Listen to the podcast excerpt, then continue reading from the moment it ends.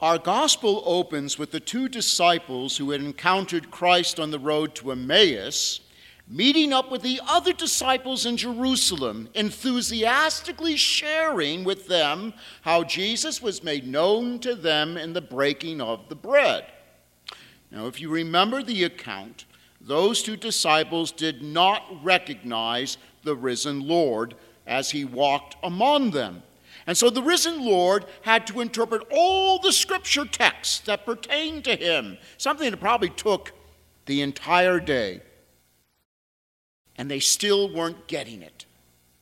It was only at dinner time when Jesus took, blessed, and broke bread, the light bulb went on.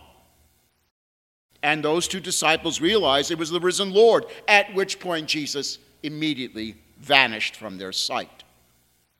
They were so thrilled that they said to each other, Did not our hearts burn within us? meaning something was going on inside of them, while he talked to us on the road, while he opened the scriptures, filled with the light of faith, renewed in their relationship with Jesus, they walked back to Jerusalem, some seven miles at night. You have to understand, most ancient peoples avoided walking at night. Now, our gospel reading has those two with the other disciples. They had just witnessed what they experienced. And then Jesus suddenly appeared to all of them. And they responded with fear. I wonder if the two who had seen Jesus earlier also responded with fear. Did the fear of their brothers cause them to forget what they had experienced on the road to Emmaus? Fear can do that to us. But according to the text, they thought they were seeing a ghost. Now keep in mind, they didn't say that out loud, but thought it among themselves. The risen Lord did what he does best. He confronted their fears head on with reality and said out loud the fear they harbored within themselves. You know, when the fear we have is made public, when it is made known, when we say it out loud, we strip it of its power. He said, Look at my hands and my feet, that it is I myself. He invited them to touch him, to see that he has flesh and bones, which of course a ghost doesn't have. Jesus went so far as to ask them if they had something to eat, and they offered him a piece of baked fish, which he ate in front of them. Now, his resurrected and glorified body had no need for any kind of nourishment, just as our resurrected and glorified bodies won't have any need for nourishment, though I suspect blueberry muffins would be the exception.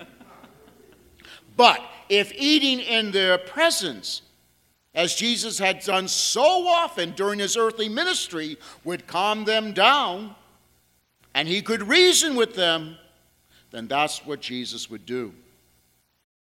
Then the gospel tells us that Jesus did for them what he did for those two disciples on the road to Emmaus. He opened their minds to understand the scriptures. What did that mean then?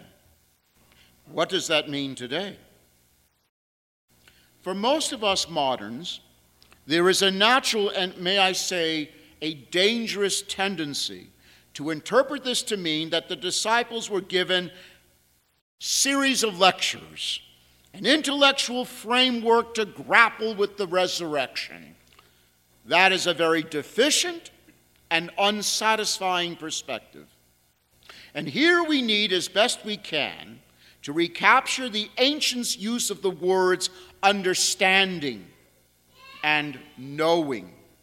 Those words were not simply about engaging the intellect as we moderns use them, but of having an intimate relationship.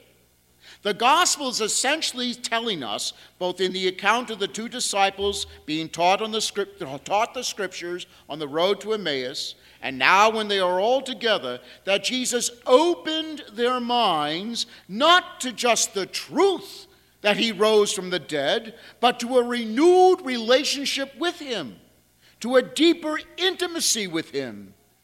And it was that relationship that would ultimately empower them to change the world of their day.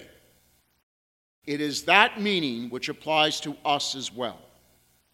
One of the reasons I suspect Christianity is so weak, so ineffectual in our world today is that we have relegated the truth that Jesus is alive, that he's risen from the dead, into an intellectual, theological abstraction that, while perfectly true, is not the same thing as having a relationship with the risen Lord.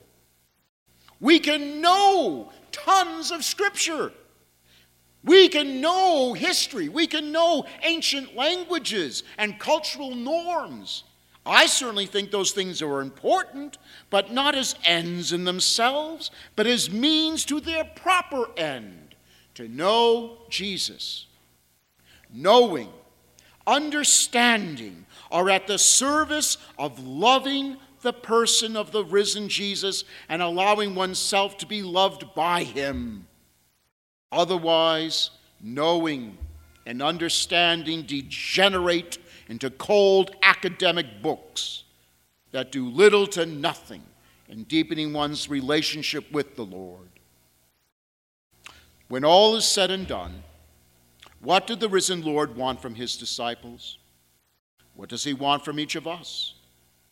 The answer is simple to be to him what he called his disciples in John's Gospel, chapter 15, verse 15. A powerful word. Friends. I'm not sure we appreciate the power contained within that word. For the ancients, friendship was one of the most rewarding and life affirming relationships a person could have. Oh, yes, one had one spouse and family members, but the sharing of ideas, the sharing of goals, of working together for the common good, supporting one another in life's struggles and tragedies gave one's life depth of meaning, intense value, and satisfaction. Pagans, especially the Greeks and the Romans, devoted much philosophical thought and literature to the gift of friendship. Jews also esteemed friendship as a great blessing from God because friends helped each other to stay on the right path to God. In the Old Testament book of Sirach, chapter 6, verses 14 through 16, the sacred author is inspired by God to write A faithful friend is a sturdy shelter. He that has found one has found a treasure. There is nothing so precious as a faithful friend, and no scales can measure his excellence. And this verse I love a faithful friend is an elixir of life, and those who fear the Lord will find him. Whoever fears the Lord directs his friendship aright. Both pagans and Jews viewed friendship as one of the highest forms of human love and viewed that a life without friendship was a very impoverished one. Friendship is what the risen Lord wanted from his disciples, and it is friendship that he wants to have with us. He opened the scriptures to them as he opens them to us not to satisfy intellectual curiosity, but so we will allow Him, invite Him to be our friend, so He can guide us to our true end and to allow ourselves to be His friends who can help each other along the way. Now, I realize how childishly simple this must all sound, but genuine friendship is anything but childish. It requires a desire to grow in maturity, which can only come from self sacrifice, placing trust in the other. At times, placing the need of the other is more important than one's own. A willingness to forgive and mutual support, especially in difficult times. And like all friendships, a friendship with the risen Lord requires that we give him the one thing most precious to us, the one thing we obsess about, the one thing we constantly complain that we don't have enough of. Time. When we don't spend the gift of time with our friends, with Jesus, then inevitably life giving intimacy dies.